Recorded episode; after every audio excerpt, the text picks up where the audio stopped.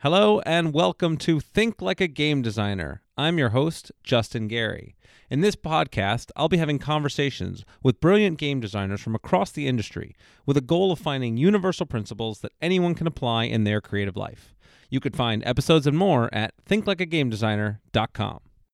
Before we get into today's episode, I want to prime everybody because for those of you that have wanted to get into the Think Like a Game Designer Masterclass, there's a new opportunity coming. In preparation for 2022, we're going to be offering a new version of the course that's bigger than better than ever. Now, all of the principles that I've talked about here on this podcast and in my book are not only reflected in the course, but those are doubled down on. We have behind the scenes videos of the masterminds that have participated, the actual live discussions and coaching. You'll be able to work directly with me and my team as all from Stoneblade on your games and your concepts. And even more powerfully, you'll have access to a exclusive Discord with all of your fellow students and former students that really gives an incredible community, a bunch of people to help playtest your games, a really fun, vibrant way to create that accountability, that community, that support, that iteration loop that's absolutely critical to be able to make your games a success. I have found no better way in all of my years doing this than to get people ready and to get their games going, including setting up pitch scheduling days and everything else, than the masterclass. And we are going to be running the best version of it that we have ever run very soon. So I will talk more about this on the podcast, but if you want to be the first to know when this is coming, then you can go to thinklikeagamedesigner.com and click to sign up and you'll be on the email list so you will be the first to know and get access. In today's episode, I speak with Mike Turian. Mike is a Magic the Gathering Hall of Fame champion and the current product architect for Magic the Gathering. Mike has the unique experience of being on nearly every side of the success of Magic, from pro player to marketing manager to game developer to digital product manager. Now, I've known Mike for many, many years from our days back on the Pro Tour, and he has always been one of my favorite people to hang out with and talk to because, in addition to being brilliant, he is just one of the nicest guys I have ever encountered. And this podcast came about because I was uh, spending some time up in Seattle with friends, and Mike and I got to chatting, and I was just struck again by how much I loved chatting with him. We used to get to do it all the time by default on the Pro Tour, but since he's been working at Wizards, I don't get to see him as often. And so, you know, we got about an hour into our conversation. I was like, you know what? I would love to be able to do this on the podcast because I want to share this insight with everybody else. And of course, Mike agreed, which was fantastic. And uh, really, he delivered here, right? Not only get to kind of have the fun that I did getting to chat with him and, and hear all of the good that comes out of it, but you can really hear about how decisions get made behind the scenes at a giant company like Wizards of the Coast. And I found a lot of the stuff to be really fascinating, right? Their focus on trying to keep iterations and make decisions quickly, even inside of a giant bureaucracy, right? The way that they think about about playtesting and the way they think about customer research and trying to build games that are going to have giant audiences that are very multicultural and are going to try to bring in different licenses and the kinds of decisions about how you manage a brand is all stuff that Mike gives a lot of great insight on here. And this can be really impactful to you even if you're just starting off and you've got a small game that and a small audience, those types of decisions about how you build for iterations, how you get feedback can matter. And of course, when you're planning to make a game that's going to be big and reach millions of people and have the kind of enduring success that Magic has, these kinds of lessons are critical. So I love chatting with Mike. I was really glad to get to do this. And I will just say one more thing here. Mike talks about it in the podcast, but he's done a lot of work for the Extra Life charity uh, as part of, you know, he inspired me to be able to give a donation to that group. There'll be more information when Mike talks about it later. But if you at all are inspired to do so, it's a wonderful thing. You can donate. Um, please tag Mike or I on Twitter to let us know because I think he does a lot of great work. I'd love to see this podcast be another way that we can do some more good in the world, add some extra donations, uh, and continue to spread the love and spread the joy of the gaming community elsewhere. So, uh, without any further ado, I'm now going to let Mike Turian speak for himself.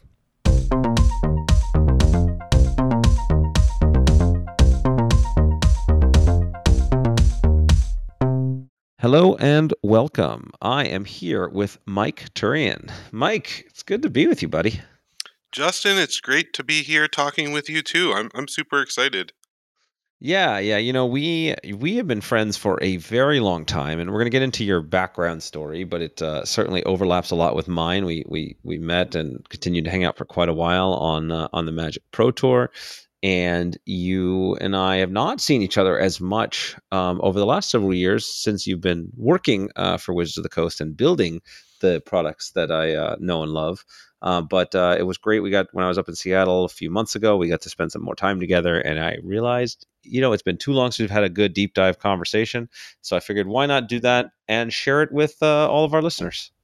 it's a, it sounds fun. Yeah, it was great getting to see you. Uh, I think over the summer, and you know, I, I've been a big fan of and enjoying listening to your podcast. I think, you know, the design insights I hear on it are just you know often so spot on, and it's uh, it's great to be a part of that. Yeah, well, it, it's awesome too because I really like to bring in a lot of different perspectives, right? And of course, when it comes to you know magic, we're bringing in you know a lot of the people who are most influential to make it happen. We've had Richard Garfield on here twice. We've had uh, you know Mark Rosewater on here. We've had a lot of the key people, um, and I think that with your role and your influence on it is maybe less known, but but no less impactful. Um, so may, I, I kind of teased that you know we were going to start with the origin story, but maybe just like fill people in a little bit right now. What is your what is your role right now, and and kind of how do you view that in light of you know sort of the game that that we all know and love? Yeah, so my title at Wizards is product architect uh, for Magic the Gathering.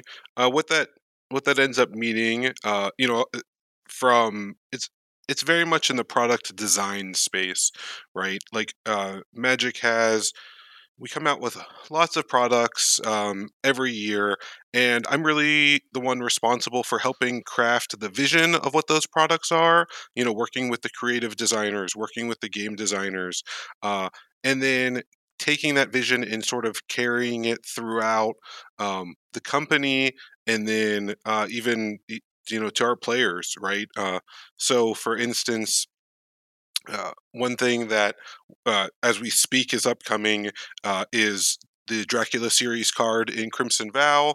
Like I, I'm, I'm a huge piece of putting that type of promotion together, and then also figuring out, hey, where does the where do the Dracula series cards show up? How do they show up in the products? Um, what products are we doing for Crimson Vow? Uh, and, and so forth. Recently, somebody after I I talked about it like this they're like oh so you're kind of the the general manager for the product?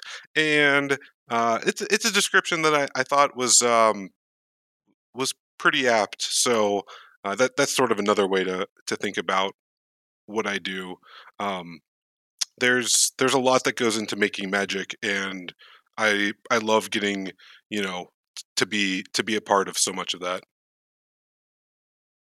yeah, so so then we, let's use that as a cue to to go back in time then, because I, I want to dig in deeply into into what it means to to design products and and how that process works. But um, you know, as as I kind of started to talk about, right? You and I first met on the Magic Pro Tour. We kind of cut our teeth in a lot of ways that way. What where did that? What got you interested in games? Kind of what was the the the path that brought you? You know, a I guess to the Pro Tour and where we met, all the way to kind of now working on products.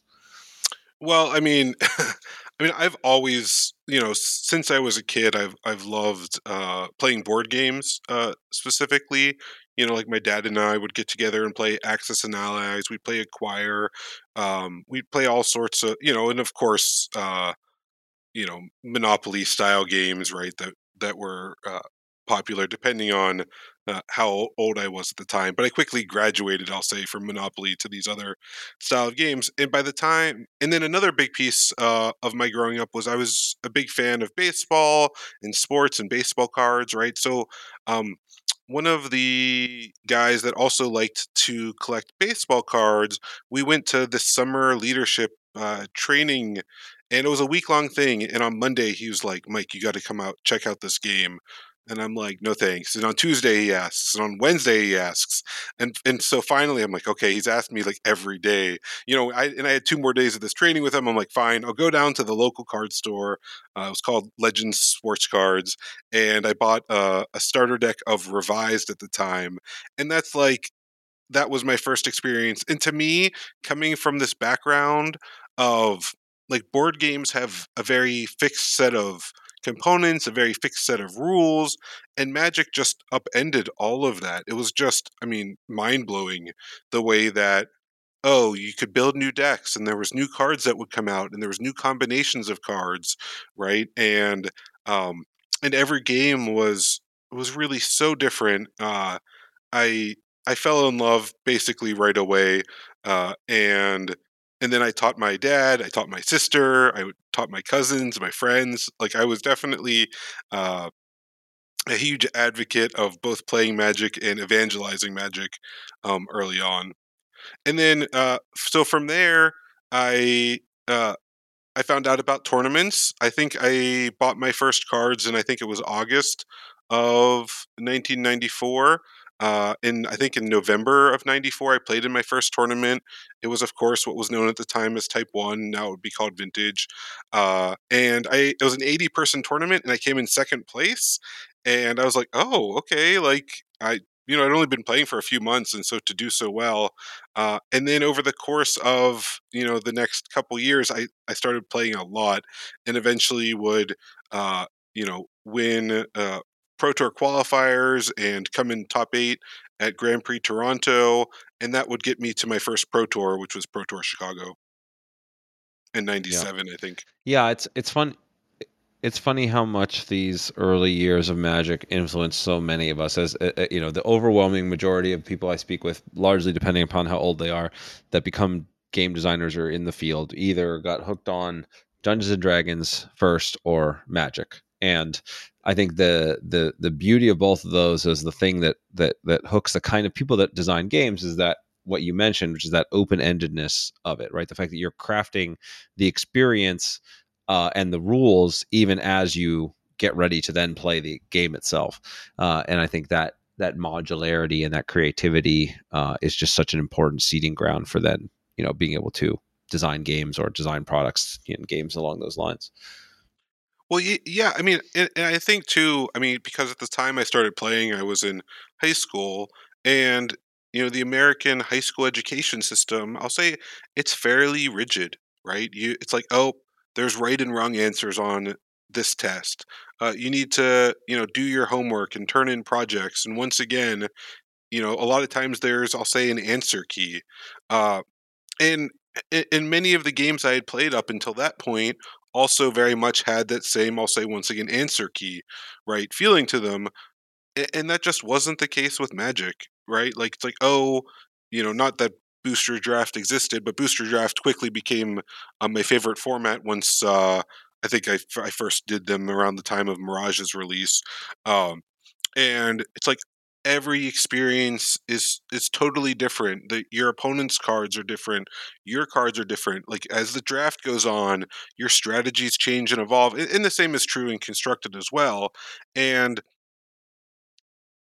and yet it's still on you, right? And so it's just it was such a divergence from I'll say the right answer to you know this world that has depth and uh, you know it, it's really a game that sort of captures uh, I think a lot closer to I'll say a real world experience of hey when you're out and about in the world sh- sure there are laws that you need to abide by but but it's very open ended right? Like what you do when you wake up is every day is your your choice uh, to make, and and I love love that in games when it really can capture that uh, in the in the same open ended way.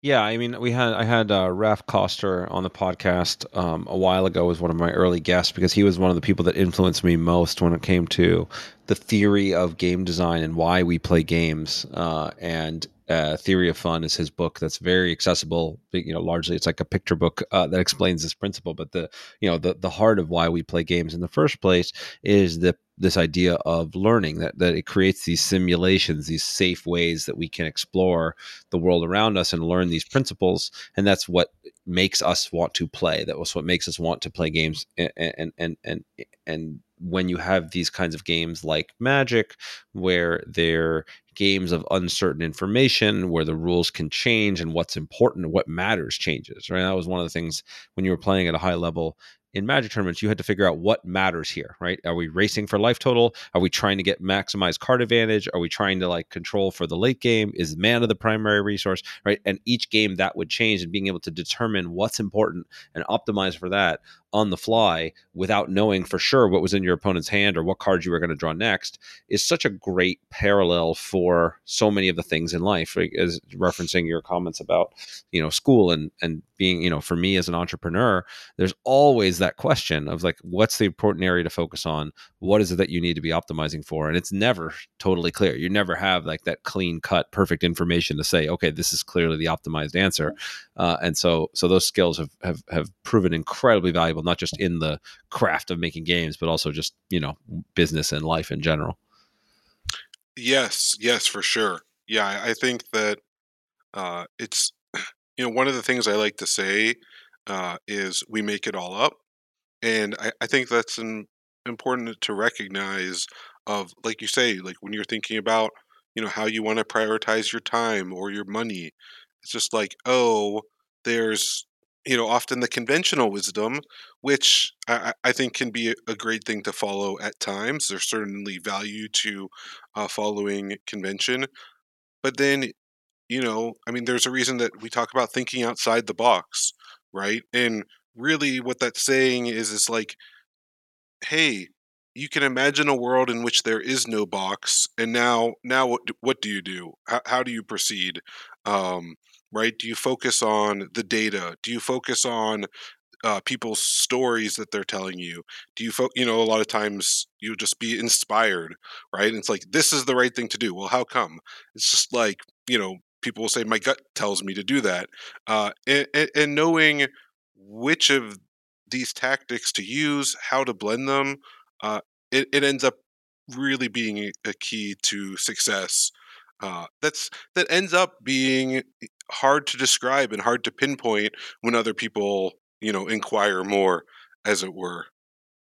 Yeah, absolutely, and and and it's actually one of the interesting things that I've noticed as an important shift. Uh, so, and maybe you can relate to this because coming from the pro player background, uh, there's this sort of bias, or at least in my own thinking, towards analytical processes, right? Trying to be able to logic and reason everything out and calculate the expected value of decision A versus decision B, and you know, following that logic wherever it leads. And there's absolutely value to that. But I know as I became more focused on experience design and crafting games as well as those things in my own life a lot of times it's not about the pure logic analytical. A lot of times it is, as you t- talked about, this you know gut feelings or the the stories that people are going to create, right? And, the, and and the way that you present information and the way that people are going to feel about it is very very different than what you know the math or the logic will say. And then again, that's sort of true for games and for life. Like the stories that you choose to tell and how you choose to relate to them matters as much or more than what any given piece of logic or data is going to point you to. I, have both been a pro, you know, I'm currently a product architect, a product designer. Uh, in the past, I was a, I did game design uh, and led a number of Magic Sets game design. And one of the things that in, in both in both roles that you have to uh, think about is, hey, do I want to make a decision quickly uh, and get it and be successful at, with a successful decision 60% of the time? Or is this a place where uh, I'm going to do more research up front, do more deep thinking up front, conversation, and get to a successful decision 80% of the time. Now, the the thing is, and and of course, I'm just making up those that 60 and 80%. The numbers, uh, of course, will vary in any situation, but in the place where you think more quickly and decide more quickly, you also often will have an opportunity to iterate and to say, hey, oh look we were in the 40% scenario. This let's let's make the other decision and or let's finesse it even further. And so you know making a, a 60% successful decision uh, and then trying again often will end up being more powerful than a slower uh, 80% correct deeper thinking decision that you won't necessarily have time to iterate or change uh, if it turns out that you're you're headed in the wrong direction. And so it, it's always just important to really balance those things in any design and in any in any process uh, to make sure that you know when you do reach those forks in the road that you know which direction is uh, then which tactic is the best to figure out the right direction. Yeah, and and I just want to underscore that that principle because the the the way I like to look at it is trying to avoid analysis paralysis. Right? There's you can think through the number of decisions or the upsides and downsides to a given decision pair pretty much forever and it's important to know when that analysis needs to stop and you also emphasize the importance of of iteration and testing right? When you're designing something new there is no substitute for iterations and the, and the core principles that i teach about the core design loop is like you base uh, the the main predictor of whether you're going to be a good designer or a bad designer is how quickly and efficiently can you move through that you know ideate test prototype test learn cycle back circle. The faster you can get to that the better you're going to your products are going to be. The more often you can go through that cycle the better it's going to be. We can all theorize our way and the better you get at the job over the long term the better your initial guesses are likely to be but that there's just no substitute for for testing and iterating at the end of the day. Yeah I, yeah i like to the acronym I, I like to think about is dam dam which is you know defining success right? And then taking action of like okay this is what we're actually going to do and then measuring right? And uh, and, and you can and then you basically say, oh, in that measurement, like, do I need to go back to redefine success, or do I need to take different action? Or yeah, this was just successful. Let me let me move forward. But you're absolutely right. Like that loop is is super valuable and I can't stress it enough. I I recall so many times I would be in meetings with designers debating uh, oh, which of this uh, magic uh, has lands and you know which of this dual land cycle do or which of this land cycle do? And you know we could spend hours debating the merits but often often when we actually prototyped up the cards and played them it really helped us focus in on oh this is what uh, the right path was all along and so a lot of that early discussion really to me is about that definition of success and giving people to say, hey, this cycle should accomplish X or Y. Um, so that way, you know, everyone sort of agrees on, oh, okay, good. This these cars, they're doing the best at hitting hitting the goals that we've set out for them. Yeah, yeah. I think so. So this was one of this maybe could be a good cue in to talk about the next part of your history, where you make this transition from being a pro player to being a game designer, even before you become a, a product architect. Because uh, I know when I made that transition at first, we fell into the exact trap you're talking about. Like we were there, and I was in a room with really, really smart people who were all mostly pro Magic players. Dave Humpherys, who you still work with, and is I think the lead lead developer for Magic now, and uh, you know Patrick Sullivan and Brian Kibler and like tons of others, just like really smart, really talented people. And we would just sit in a room and debate the minutia for hours and hours and hours. And I realized at a certain point that the uh, our collective brain power was functionally making us all stupider because we would just be so good at debating all these little points that we would not just get things into paper form and try it and we would have learned so much faster. And so that was one of many powerful lessons i picked up uh, you know somewhat the hard way uh, going through this for for hours and hours over over several years frankly. Uh, so maybe that you can speak to that what that transition process was like for you and maybe some lessons that came in as you go from being a pro player and thinking about games as a consumer and a player at, to being a, a game designer and, and, and, working with teams and building things that way? Yeah so uh, in so 1997 was my first pro tour. Uh, I, I, got to team up with uh, Randy Buehler uh, who went on to become the the head of magic r&d uh, Erik Lauer who still works uh, in in making magic alongside me and, and as you mentioned, Dave Humpherys. Um, and uh, Randy actually won the first pro tour that we play tested for, and you know we would write articles, and so over the course of the next seven eight years, um, I continued playing a lot of Magic and. Uh, and doing a lot of play testing, Randy actually got hired at Wizards um, a few years after he won that pro tour and eventually he would bring me in as uh, as a game designer. You know, one of the big things with Magic having uh, a big tournament scene is we always wanted to make sure that the cards were designed and balanced and fun, uh, and so we would always their wizards would always be bringing in new new people from the pro tour to help to help with that design and balance portion and one of the things that I, I think talking about that transition you know when i joined wizards in 2004 that was so key was all of that playtesting experience right? Of course when we were playtesting uh, for the pro tour it was like the goal was hey we each are trying to get better make ourselves better and ultimately win uh, the pro tour or whatever event uh, we were playing in. And with a game designer you have to switch that goal right? Like all of a sudden now when you're playtesting like success is not about winning the game but it's about making a better game a better experience uh, for all of the players right? Making sure you capture that resonance.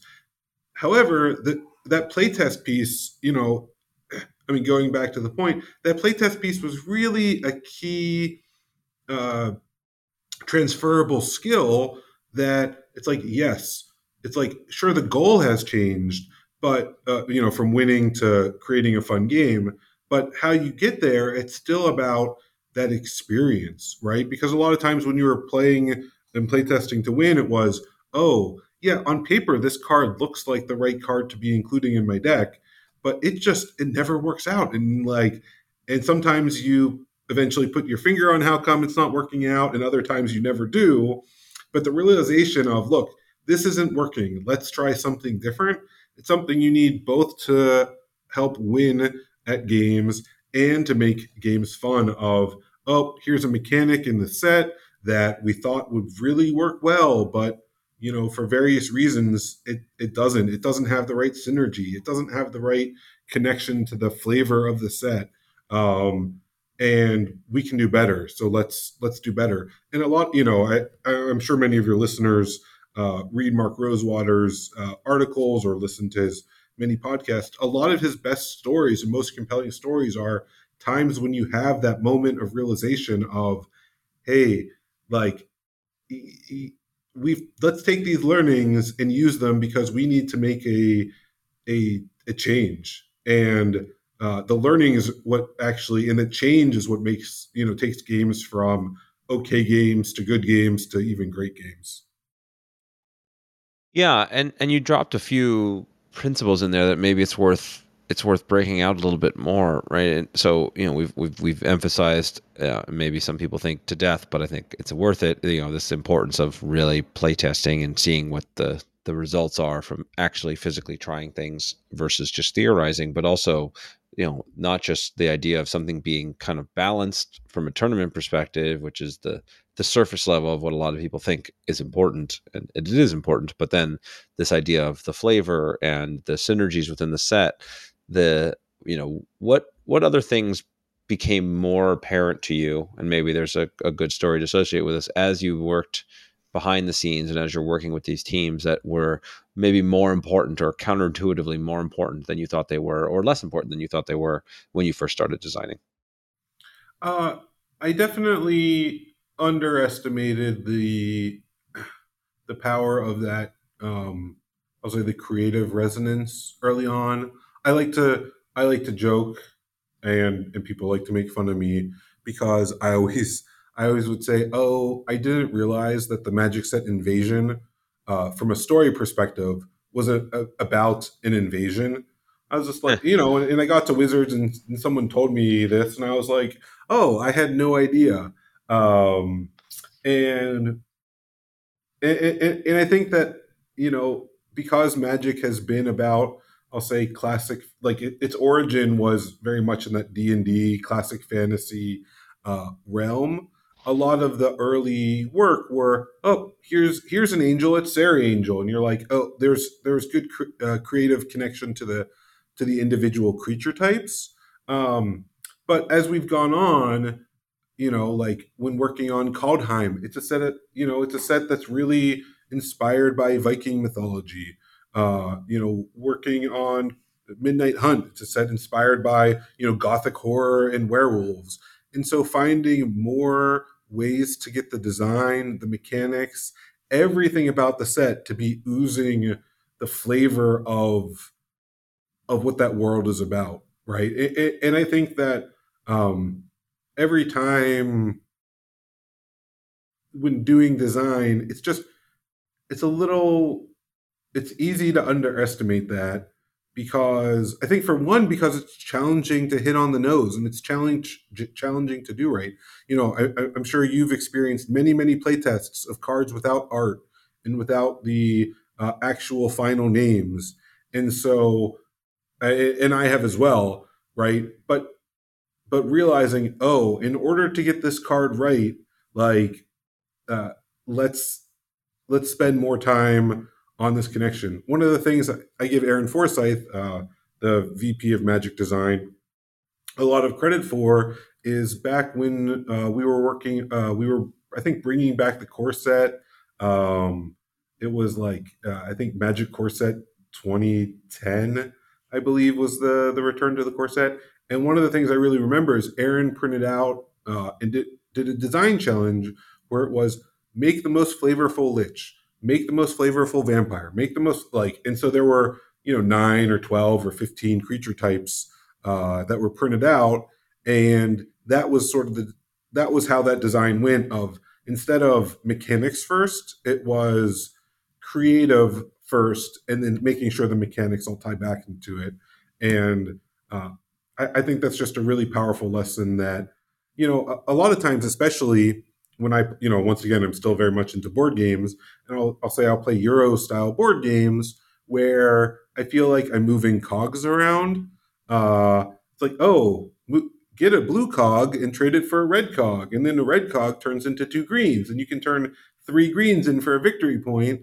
Those games often just end up falling flat. Like I'll play them, I'll I'll play them once, I'll play them twice, but to me, they just will not have the the longevity of some games that are just far more flavorful and far more connected uh, and as a as a package. Yeah. Yeah, yeah. So there's there's so many things I want to say about this. I, I think uh, you know this this idea of creative resonance and the flavor and the story of the game kind of coming through is is I agree. It's something that I was slow to come to also. Um, and and I think for listeners out there, you tend people tend to start in one of two places. There there are actually multiple places you can start, but typically speaking, people start in one of two places, which is either they're mechanics first or flavor first designers. And the mechan- the reason I think you and I, you know, we come from a sort of kind of pro gaming background where the mechanics and the analytical breakdown is critical. So that's like my place is always from mechanics first. It sounds like that's where you started as well. And so being able to break that habit by forcing yourself to start with story first and flavor first uh, is is really powerful. And for those of you out there that are on the opposite train, where it's like, hey, this really cool story, and and and I know from some of the students in my Think Like games under class come from this place where they like they have these amazing stories and amazing ideas, and then the mechanics that fall out of that are just you know kind of a jumbled mess, right? It's just like every piece is sort of designed on its own and not cohesive together. Uh, and so then for those people, I think the better thing is like force them to start start with mechanics first. Like start with the in, start against your instincts to start training yourself to be better at the other side of it to make something that is truly magical and truly a great game where where the you couldn't tell where the designer started. That feels like the cohesiveness of the creative and the flavor is phenomenal and the cohesiveness and synergy of the of the mechanics is phenomenal and it all just blends together like those are the the designs i know i'm most proud of that i've done and and, and i'm sure uh, it sounds like the same same for you yeah yeah for for sure it is and and i want to you know because I, I know a lot of uh, your listeners are likely people who are uh, i'll say doing it all right oh, they're the game designers they're they're working on getting their you know game to Kickstarter or however they decide to to bring it to market. You know, I, I think this creative mechanic uh, balance and resonance uh, topic it extends to the product packaging. It just it extends to how you talk about your product and how you get people excited about it. Right, just up up and down the line. It's oh knowing I'll say the heart of what makes your product uh, and your game awesome uh, is is so key. I mean, I, I know it's how come people are like, you know, when they're talking about what's your elevator pitch for a game, a lot of what I think that is really indirectly trying to do is say to the person, hey, you have a minute to talk about your game and your idea. What's your first sentence? Because you're only going to get, you know, a paragraph or two out before your minute's up. And you know, especially uh, in a world where so many games are coming out, video games, board games, card games, you know, every day, you just don't have the player's attention for very long before they they're going to wander off and you know click on the next uh, the next link and visit the next game. Right, right, yeah. That's it's the common refrain nowadays, right? In, in the one sense, it's easier than ever to be a game designer because you the the tools that are available to make games, the lessons that are free and available out there, the production, you know, quint on demand, and many cheap ways to get access to production. All that stuff's easier than it's ever been by a lot. But the flip side of that truth is that the discovery process is harder than it's ever been. There's so many games, there's so much noise, there's so many channels. Uh, the ability to break through and get your game noticed and get somebody to pay attention beyond that first sentence is incredibly difficult. And and so I, I, I echo your sentiment, and I always advise designers, no matter where they are, you need to be developing your elevator pitch from the very beginning. Right? If you don't know what that hook is at the very beginning, then you're going to have trouble throughout the design process because whenever you're faced with tough decisions knowing what the core of your game is what uh, the core tension the core excitement and selling point uh, is going to help you to make those decisions. And you know it's not to say that you can't change it right? If you find that the part of the game that's really the most fun is not what you thought that comes from prototyping you know it will evolve over time but knowing that will help you carry you through not just the design process but as you said the packaging design the how you do the marketing thinking of it all as the heart of what you do when you design products uh, is critical, and that's why I actually was really particularly excited to have you on the podcast now because you've you've had this experience from all these different angles, right? From the the player, consumer, casual, the player, consumer as a prof- you know as a pro level, then the designer working on games, you know, the kind of what we more traditionally think of as the game design part, and now as a product architect. Uh, and so, so yeah, I'd love to transition to how those design principles work for you now? And wh- what does the process look like? Is are you are you ideating what kind of new product you'd want to see and then talking to the design team about it? Is it coming at you the other way? Like what what does that look like nowadays for you? Well a, a lot of times you know especially with magic um, we're doing we're we're tapping into a number of other uh, brands right? Like we've we've announced uh, Lord of the Rings that we're we're we're doing a uh, a set with Lord of the Rings in it. Um, we did for uh, Ikoria, which was a set about monsters. We brought in the King of the Monsters, Godzilla. Um, you know, it, it, like to me, this is the new uh, the new exciting space. I mean, of course, there's lots lots of awesomeness and Magic, but it's like okay, like how does what does it mean when magic is meeting these other these other brands and these other expressions? Like uh, what what is the best way to to handle that? And also what is the best way to to make sure that our our players know like hey this is the product that's intended for me.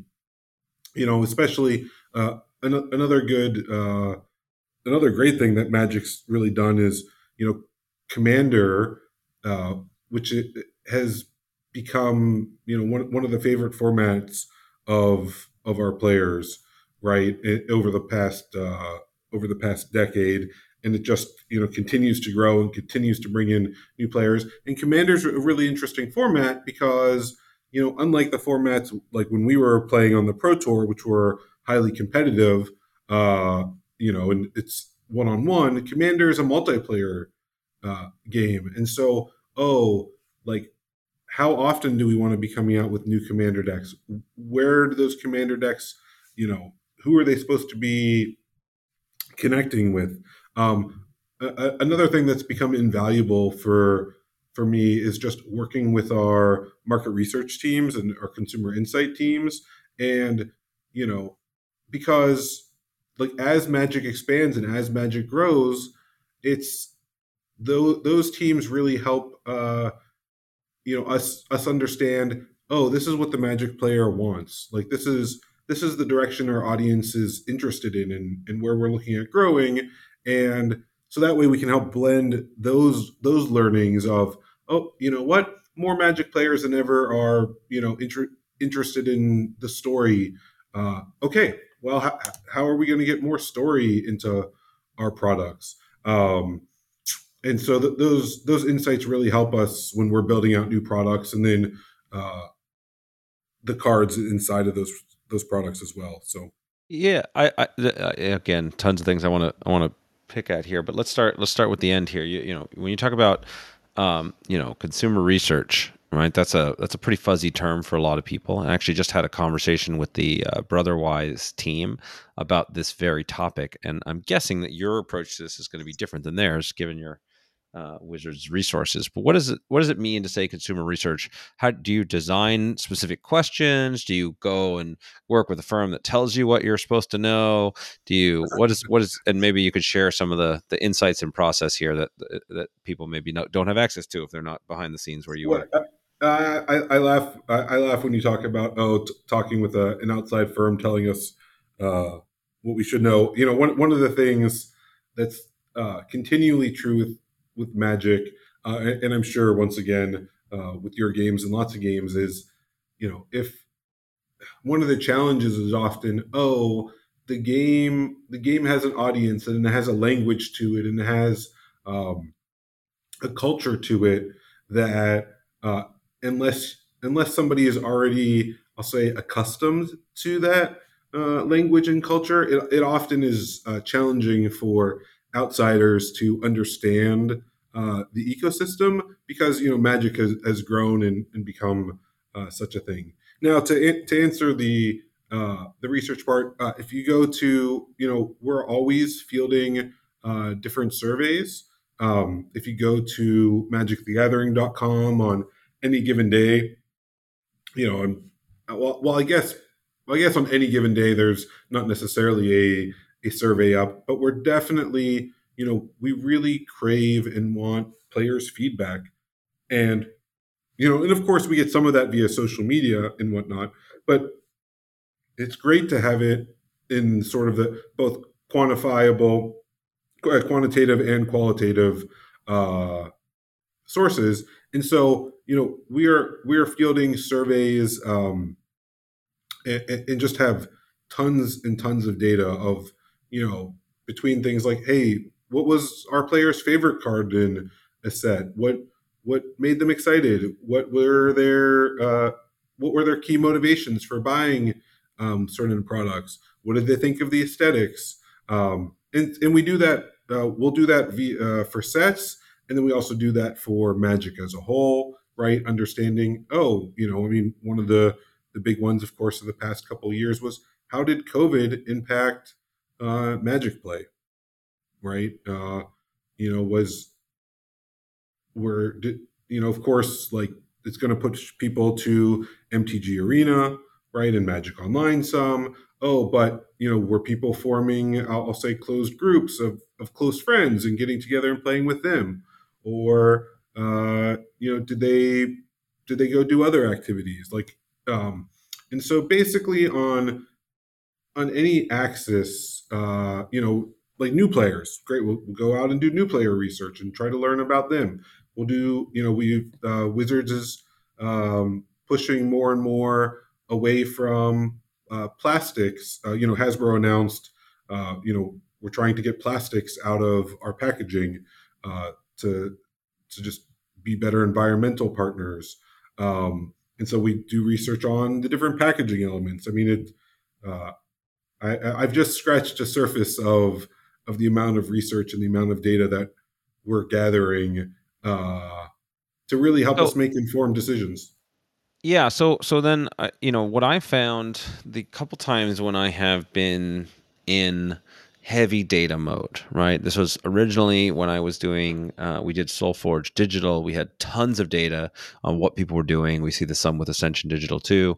Uh, and then we did a few surveys and things in the past and i find the data sort of helpful but i've also found there's this there's this tragedy of too much data as well right? You've got a bunch of smart people in a room that have a bunch of data. You can use that data to argue damn near anything uh, and uh, very often unless you're doing some, like a strict a b test uh, which is often hard to do when you're talking about physical products and surveys uh, you you really don't have a lot of concrete actionable information that comes out of it do you have you found that same problem or do you have a process for which you can parse this data, or is it just, hey, this is just more, you know, gristle for the mill of decision making, and we just take it in, and it's just part of the part of the puzzle? Uh, I mean, I, I, definitely think that uh, that that can always be a challenge, right? What you're talking about of having, I'll say, too much data. Uh, you know, I, I give a lot of credit to our our insights teams, uh, the it, in terms of the organization, and I, I think also another thing is just having baselines, having historicals, right? Like some of the some of the set based assessments I'm talking about, Magic has been do you know Magic itself has been around for 25 plus years, right? And um, you know some of these uh, uh, the surveys and whatnot uh, have been going for not that whole time, but a lot of that time. And so those type of I'll say baselines, and it, it just helps get a to get a uh, a group understanding of of what expectations are and what success looks like.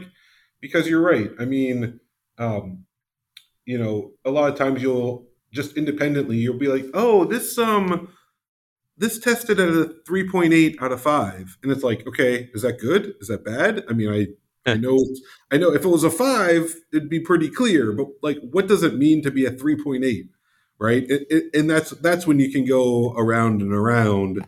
Uh however when it's like oh look yep this this treatment here was a 3.8 and tip you know that's the best uh that's the best all year right? All of a sudden it gives you a good, you know, those comparisons quickly can help, I'll say, focus the conversation uh, on like, oh, all right, well, that's, you know, wow, that's unexpected. We didn't think that it would be the best all year, but let's now let's start talking about how come, what went right, what, you know, what do we think happened here, right? And of course, too, I mean, I'll say that, you know, I uh, there's a lot of open end uh, open end comments, and uh, perusing those can often, you know, uh, help help bring uh, that's the you know the qualitative and the quantitative uh, matching uh, that that can also be really powerful and and break out of that gridlock of just uh, too much data. Yeah, yeah, I think that's I think that's great. So, so if I were going to break down and, and, and please correct me if I'm wrong, some some principles here that people could apply. Um, you know, when it comes to you know, take the time to survey your audience. If you have a small audience or just people, you can do this. You know, on social media or whatever platforms you have. You don't necessarily have to have some big firm to to do a formal test. Uh, try to ask specific questions, right? So you talked about things like you know packaging or fonts or theme and you know really to give yourself a, a, an opportunity to break out the different elements that you might be interested in um, try to you know make make these surveys happen over time so you can better make comparisons even if you can't do a strict a b test in the moment you could do it over time and and, and with different different elements to help make things that are that'll compare. And try to gather both qualitative and quantitative information so that you can you know see let people tell you what they want to say uh, in addition to kind of dialing in some of the specific metrics that you're looking for.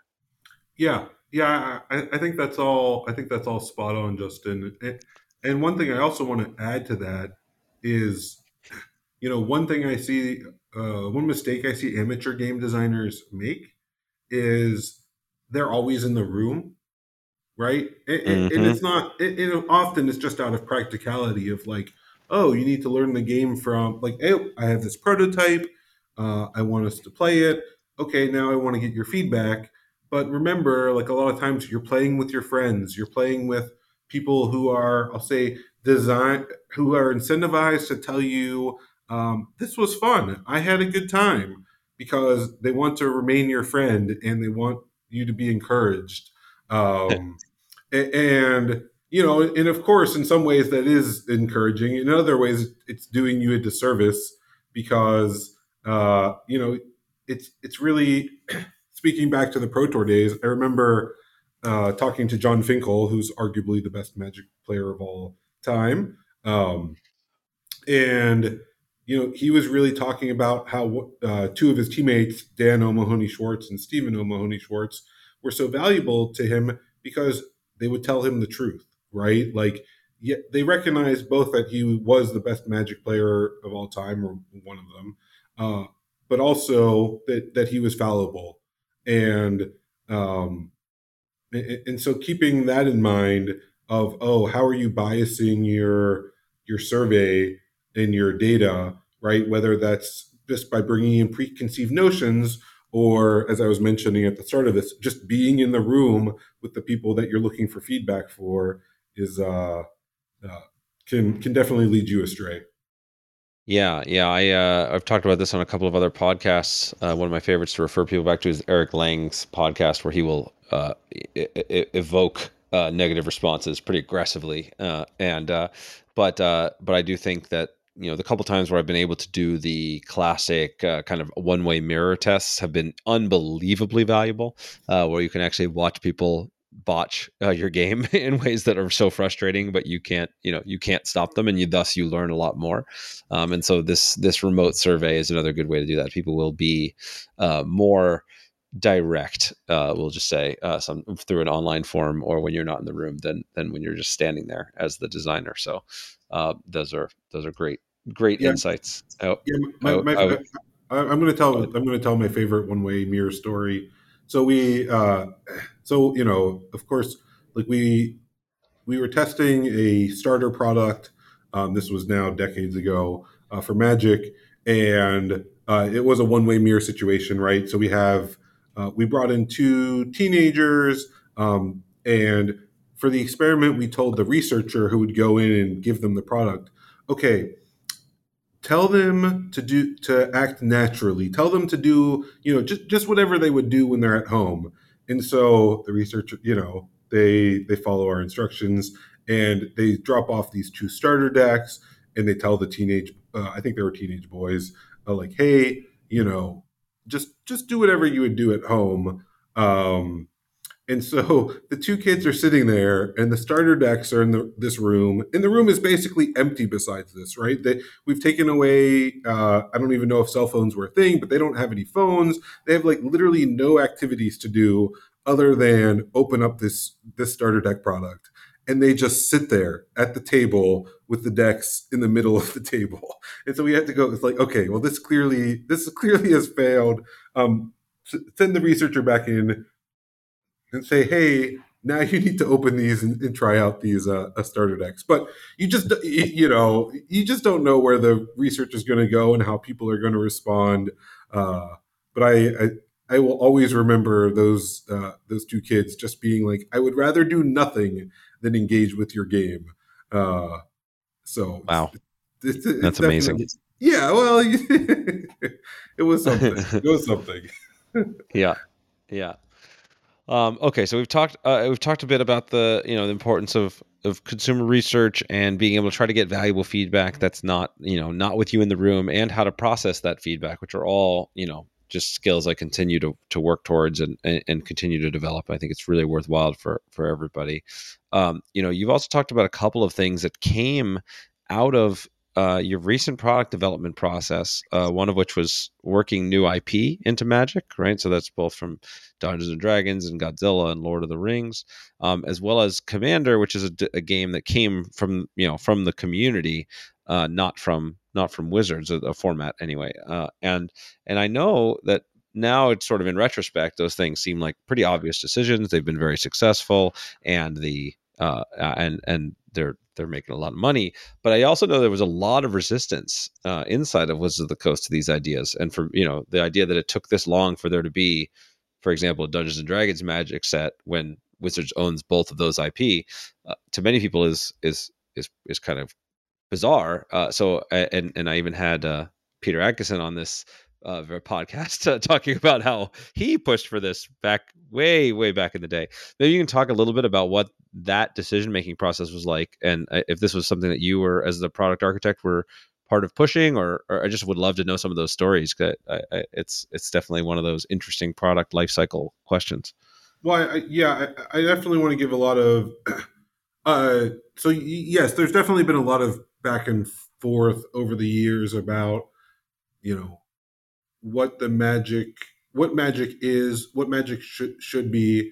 You know, one of the things that we've uh, really embraced more uh, more recently than in the past is this understanding that oh the magic audience is just it's it's bigger than we ever imagined there's there's people who are motivated by you know more aspects right like uh i think a lot of magic's history sort of when the after the pro tour was created um it became sort of you know very focused on this one-on-one style gameplay right and i win you lose uh, and, and as you mentioned commander uh, you know, introduced multiplayer. I mean, multiplayer was always was a thing early on, but sort of the the competitive uh, aspects of Magic were promoted, and, and more recently we've you know just said like, hey, the Magic audience is is bigger. They want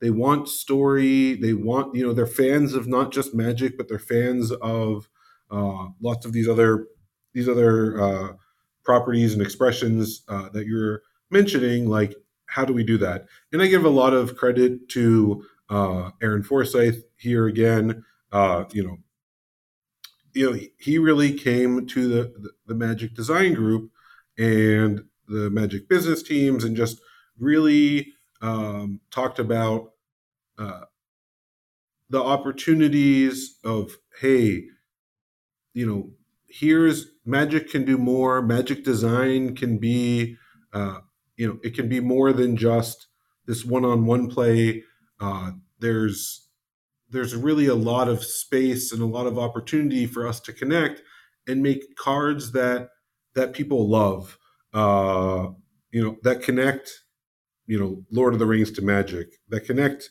uh, godzilla to magic right um, the stranger things uh, you know there, there's there's tons of the uh, of these properties that uh, we've been we've been working with and, and are super excited to to do. Um, you know, for, from my standpoint, one of the the big pieces was uh, figuring out what it meant, uh, like from an organization point of view, to be uh, partnering with these other brands. Uh, you know, uh, one of the places I'm really involved in is with Extra Life, which does uh, charity fundraising for children's hospitals, and the uh, the product we did for the first product that we did for Extra Life was uh, was Ponies the Galloping. So this was taking Magic the Gathering and My Little Ponies and making a product where the sales, or, uh, a portion of the sales, would go and benefit um, children's hospitals and so I was excited about it from the charity aspect, of course, but then I also was excited of like, oh, let's start, you know, learning about what it means to be working with uh, another brand, right? And, and we had dabbled b- before then, um, but that was really uh, one of the the first uh, big opportunities, sort of after Aaron gave uh, uh, gave his presentation, and we just continue to grow and learn and, and do uh, better things, right? Like, um, I, I was super excited about uh, Ikoria and partnering with Toho and Godzilla, uh, and and then we, you know we got to incorporate it into our Secret Lair uh, product line, right? We we did a Walking Dead product. We've done Stranger Things uh, just recently, um, and now, like I mentioned before, with uh, with Crimson Vow, we have Dracula series box toppers, and in the collector boosters, it's like oh, like you know, it's a set about vampires. Like, what would this set be without, you know, the ultimate vampire that that really uh, started it all in, in Bram Stoker's Dracula? Um, and so, yeah, lo- lots of opportunities. I, I, hope you can hear how excited I am by by all of it because it's been uh, it's been pretty awesome to be able to to work with you know uh, these top tier properties in uh, expressions and bring them to Magic. Yeah, it's it's. I mean, it's something I know I've been very excited about uh, to see finally come to life, and and I think there's lots of great examples here where you get to bring some of those principles we talked about earlier to to bear, where you're really able to tell the story. Right, when you're working with these IP, it's even more important that you tell their story well, that it resonates with their audience well, um, you know, then then when you're telling a, a, a, unique to Magic story where you know the audience is sort of already invested to begin with, and both are important. Um, you know, I think I, I was particularly impressed when I saw the the Dungeons and Dragons set, and there was a series of cards where you had a, a modal choice to make, and they were presented like a Dungeons and Dragons adventures. You know, like you come to a river, and you know, do you wade over it or you know go around? And if you wade over it, then you got some. You know, there was you know tapped a creature or if you went around and it did something else i forget the specifics but it just like created that that little bit of extra flavor that made the choice a story was just so powerful and so amazing i was really i was really impressed uh, and there's a lot of little little little things like that that are really really fun yeah yeah for forgotten realm right which is the d&d set uh you're mentioning yeah the designers just really really connected so well with hey, okay, what does it mean to be a magic card that's inspired by D&D, right? And so you were talking about like sort of the um the ability the you know the, these abilities or you know the flavor text style things of oh the, the, name that's given there doesn't have any mechanical use it, it is really uh, just flavor but that flavor really takes it from hey, you know, I mean, there's cards like Cryptic Command, which have four different choices on them.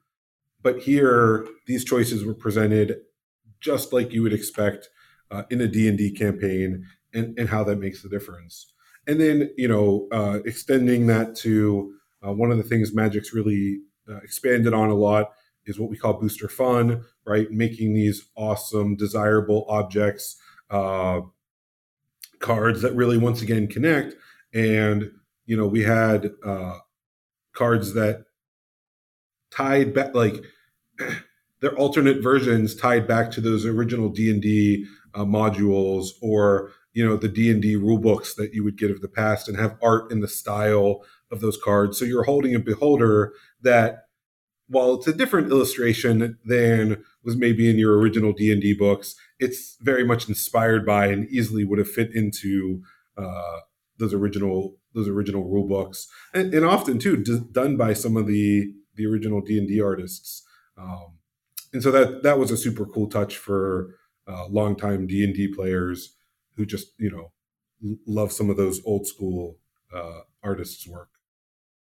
Yeah, so so you you mentioned a phrase here which I'd like to unpack a little bit called uh, booster fun, uh, and and and I also want is that you know I recognize we we only have so much time left, and I really want to spend some time you know talking about the parts of design and the parts that make a product fun that that that are not commonly discussed here. So booster fun, uh, you know, we can unpack and I assume you know has to do with that a joy of opening a booster, but also you know packaging design and placement and all of those things. Like I'd love to just get your insights because as a product architect, it's your job to think through all of this stuff. Um, and and I think it's something that that designers don't put enough thought into generally. So so maybe we'll start with Booster Fun and we can kind of jump around from there.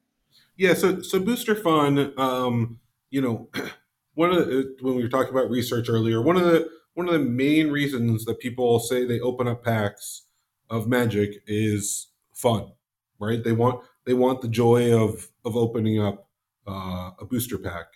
And so really when we took on project you know at the time it was called project booster fun we've we've simplified it to simply booster fun um, was okay how can we make opening a magic pack more fun uh, and and also you know what is what all does that entail so um, you know starting with throne of eldraine uh, we we sort of rolled out Booster Fun. We had these um, adventure frames. Eldraine is a uh, is set in a sort of fairy tale adventure uh, style setting, right? And so the adventure frames, you know, they had very they looked like a storybook, and uh, it was just a really a really nice touch. And then we did an alternate version um, and introduced the collector booster, which was a brand new product type. You know, so instead of for for years and years, Magic only had uh, what I'll call the draft booster. Uh, you know 15 cards. Yet you could open it, you could draft it. It was one size fits all. But once again, we just realized, hey, that you know our audience is bigger than this. Now there's you know there's people who love collecting. There's people who love uh, you know the the aesthetics of magic and are motivated by that. Like how how can we build um, some more distinction into into our product lineup. So that way, the the Magic player who wants to draft and loves drafting, like yes, we can build the the best draft booster for them. But for the player who's more into it for the collecting piece, like what is what does that look like?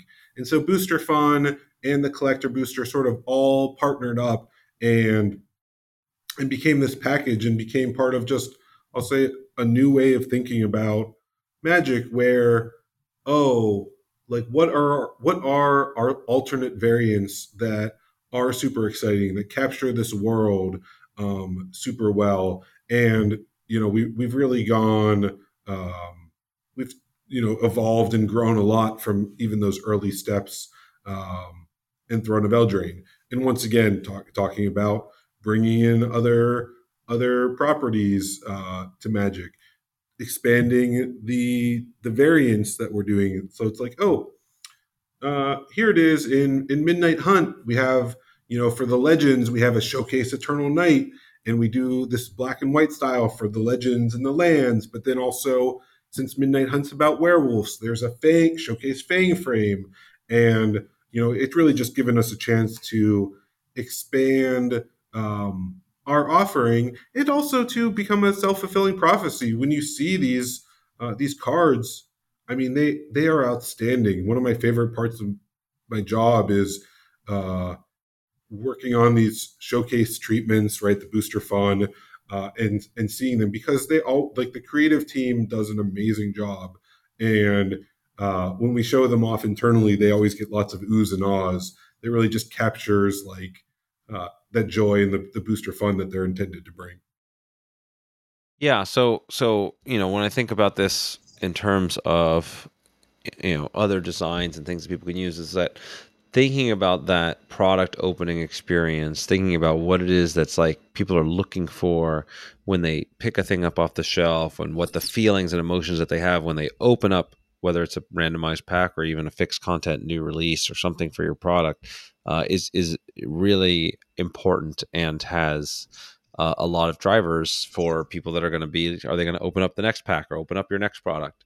Uh, in in addition to the other principle that you've now highlighted multiple times which is that you know there's a lot of different members of the audience that play your game for different reasons and being conscious of how you're serving each side of that audience and not losing sight of one because you're focused on the competitive players too much or whatever specific demographic um, i think is a really important thing and that also ties back to you know the surveys right? It sounds like that that consumer research is part of what revealed a lot of this stuff to you that hey people really care about the fun of opening a pack experience or actually a lot majority of our players are playing commander at home not playing in pro you know pro tour qualifiers and how do we serve those people like that just getting that information getting out of your own internal biases is so is so critical yeah, and I think you know you asked me about the the packaging piece of it. I think those internal biases, you know, often when you've been working on a product, you end up very close to the product, right? Like, um, you know, even you know, I've been at Wizards for seventeen, yeah, seventeen years, and so I know the ins and outs about much of what Magic has done uh, during that time, but it's important to remember that there's there's a player out there who they're they're buying their first you know they're buying your game or their first pack today right? And so what what is that experience like for the first time player or even the the occasional uh, player? I remember i remember around the time uh, one of the ravnica sets um, was coming out and i happened to be on jury duty right and jury duty is basically the uh, the, the the most uh, random sample uh, of an audience that you can get, right? And I happened to be talking to one of. There's a lot of downtime during jury duty, uh, and so I was talking to one of the other people, and they told me that they were a Magic player and that they were a really big fan of Blue and Red, and I said to them like, "Oh, are you excited for that? You know, Magic's going back to Ravnica, and for the new uh, blue, the Blue Red Guild is called Izzet in Ravnica. Are you excited for Izzet? And they looked at me like I was from another planet, right? Like, like their their experiences with Magic are they would walk into a Walmart or a Target and buy a couple packs of whatever happened to be there, right? They didn't they're not reading our the Magic website. They're not up to date with, oh, here's this new set coming out. Like they literally just buy a few packs and dabble here and there. And it's just a really good reminder of, you know, a lot of the conversations and a lot of what you feel are are important are often um, lost on on your players because they are just not nearly as close to the product uh, in the game as you are as the designer working on it, you know, day in and day out, right? Like, I, I don't know about you, Justin, but I've definitely woken up in the middle of the night and been like, oh, I need to change this this card, right? Back when I was a designer, like, and I'm like, oh, I, was this in my dreams? Like, why? How come my first thought of consciousness is uh, I need to change this card or I need to change this mechanic. Like that's how that's how close you are as a designer. Where compared to this person on jury duty, you know, they they didn't even realize that the new the new set was coming out, right? And they didn't even realize, oh, that blue red's called Izzet, et cetera, et cetera. Like they, it's just all all was lost on them. So practically speaking, how does that lead to different behaviors on your part, right? So we know, you know, you you tend to to focus on the people who are most invested, and certainly the people who are commenting online, or or your own bias for being super close to it leads you to a certain set of beliefs. Knowing that there's this silent majority out there of new players, casual players, people who don't really engage as much. How does that change your your day to day, or what what do you what do you how does it influence the product design? Uh, I mean, to me, I, I think one of the uh, I'll, I'll say it wants me to make things, I'll say simple and high contrast, right? Of like, oh, once again, you know, for for the player who's who's walking by, you only have a few seconds to grab their attention. And it has to be something very compelling and very direct to even to even do that, right? Like if you're if you go into a hobby store, you know, you're or if you're on Steam purchasing a new game, whatever however however you get your games and, and, and buy the different components it's like it's often likely that the the person won't even see what you have to offer. So how do you catch their eye? And once you have caught their eye how do you how do you make sure you maintain that right? Um and so have so often it's just having that simple message having a compelling message having something that's repetitive of oh maybe maybe they see it the first time and and decide no but the second time you know they realized oh that is something i wanted. Um, from the from the direct card design perspective i remember working on uh, i think it was future sight and one of my one of the people you know all the design like i was the design lead there were team members one of the team members was trying to convince me of like oh players are tired of slivers right which is one of the creature types and it was really more the fact that he, as, as someone working on magic and really close to magic, had just seen slivers time and again over the course of uh, his experience. But I realized that, like, you know, at the time, slivers were were quite popular with our fans, and there's likely players who didn't buy those past sets that had slivers, and so for them, um, they wouldn't be tired of it, right?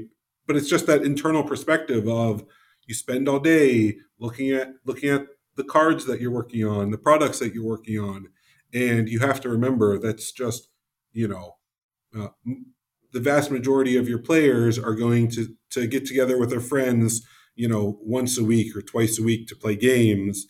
And so how come they're picking your game as the one to play or to talk about or to purchase?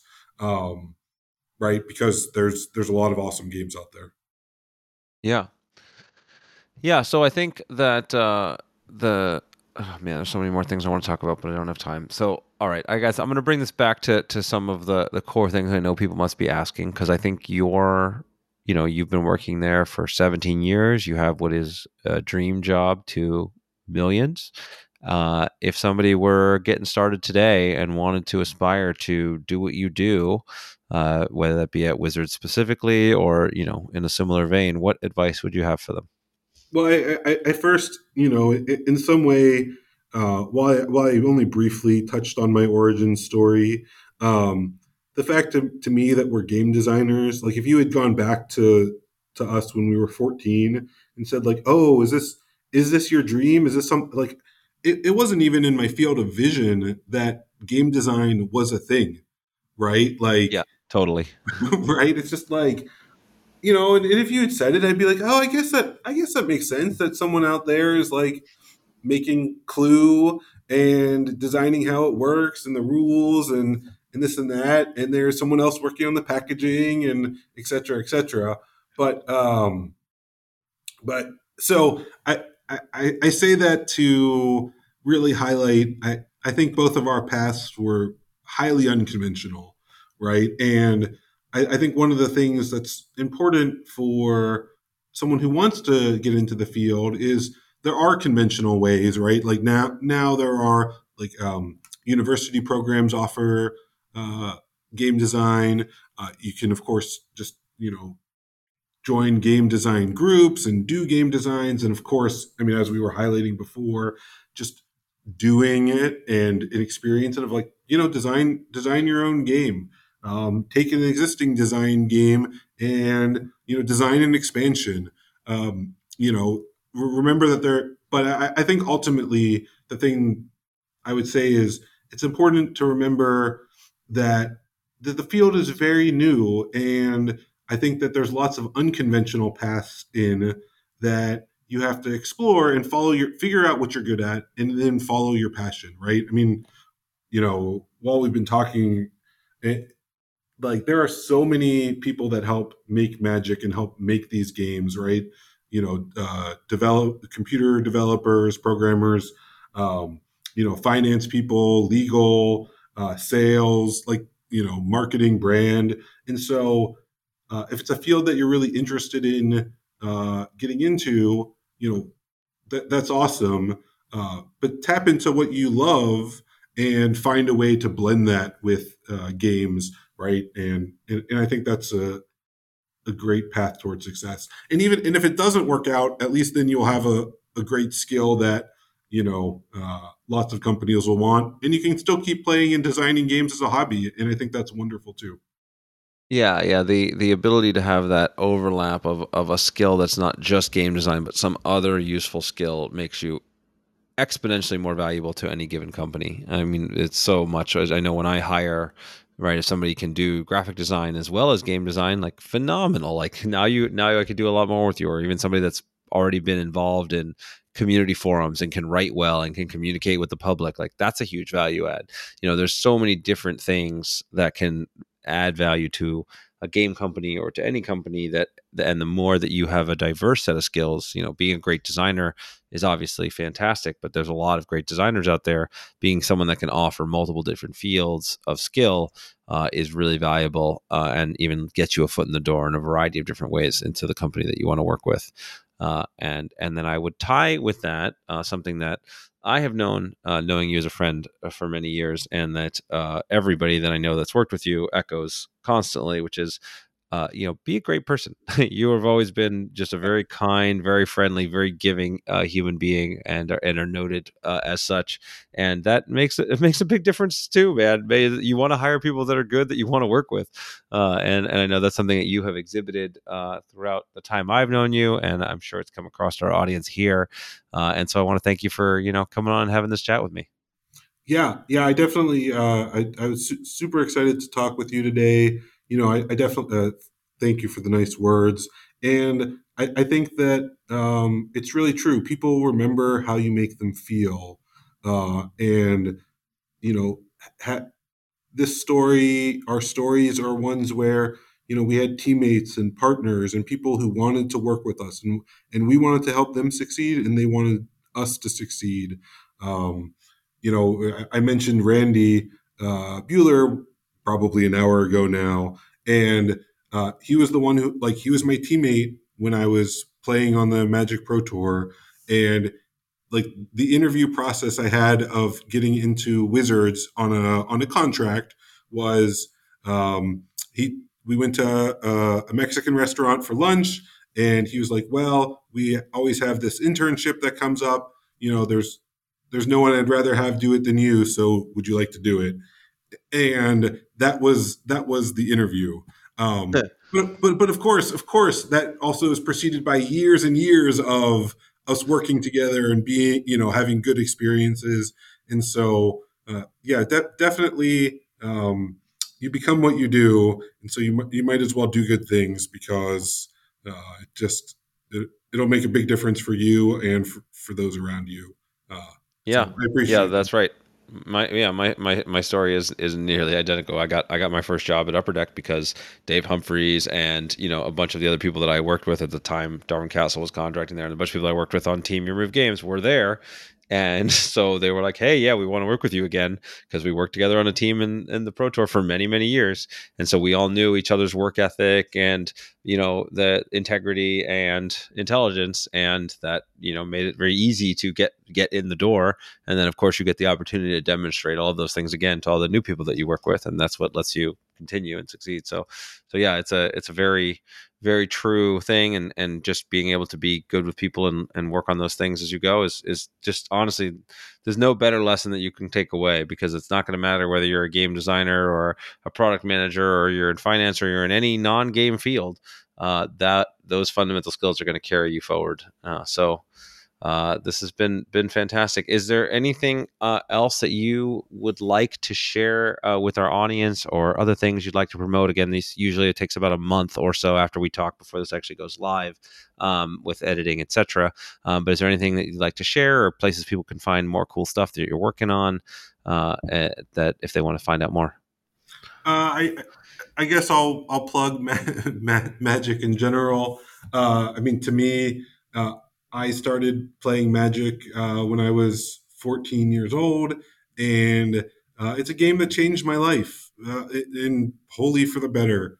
Right, like, uh, like, like I said, it, it when I discovered Magic, it, it, blew my mind. It was it was so exciting, um, and it's led me to uh, make amazing friends, to travel the world, to get to compete uh, added to now come to work at Wizards, and and you know a big a big motivation of the reason I work at Wizards is you know to to pay it forward to get other people to f- find this amazing game. Um, and if it's not Magic for you and it's some other game, that that's totally awesome. Uh, and then uh, se- the second thing I'll I'll plug is like, like I mentioned, I uh, I spend a lot of time working with and leading the uh, the Magic partners with Extra Life. You can go to extralife.wizards.com uh, and learn more about uh, what we did there. But it, it fundraises uh, money for uh, children's hospitals uh, around around the country. Wizards specifically uh, partners with Seattle Children's Hospital, and in doing that volunteer work um, and, and leading the team and being involved in Magic, it's just it opens up so many it opens up so many doors. It changes your perspective on the world. It just helps you, um, you know, volunteering helps you grow skills.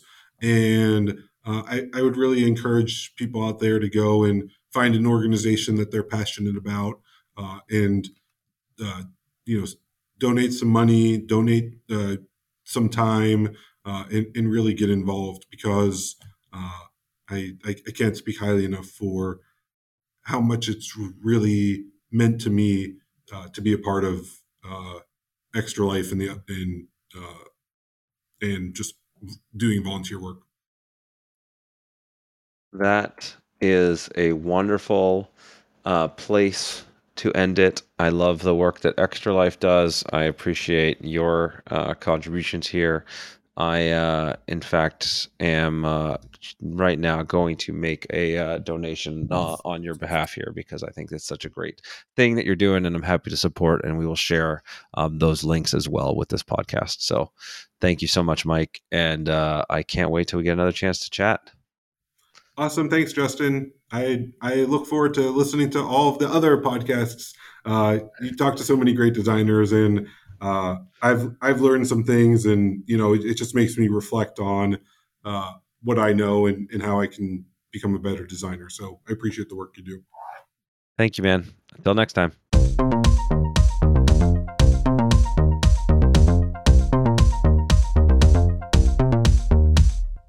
Thank you so much for listening. I hope you enjoyed today's podcast. If you want to support the podcast, please rate, comment, and share on your favorite podcast platforms, such as iTunes, Stitcher, or whatever device you're listening on. Listener reviews and shares make a huge difference and help us grow this community and will allow me to bring more amazing guests and insights to you. I've taken the insights from these interviews, along with my 20 years of experience in the game industry, and compressed it all into a book with the same title as this podcast Think Like a Game Designer. In it, I give step by step instructions on how to apply the lessons from these great designers and bring your own games to life. If you think you might be interested, you can check out the book at thinklikeagamedesigner.com or wherever fine books are sold.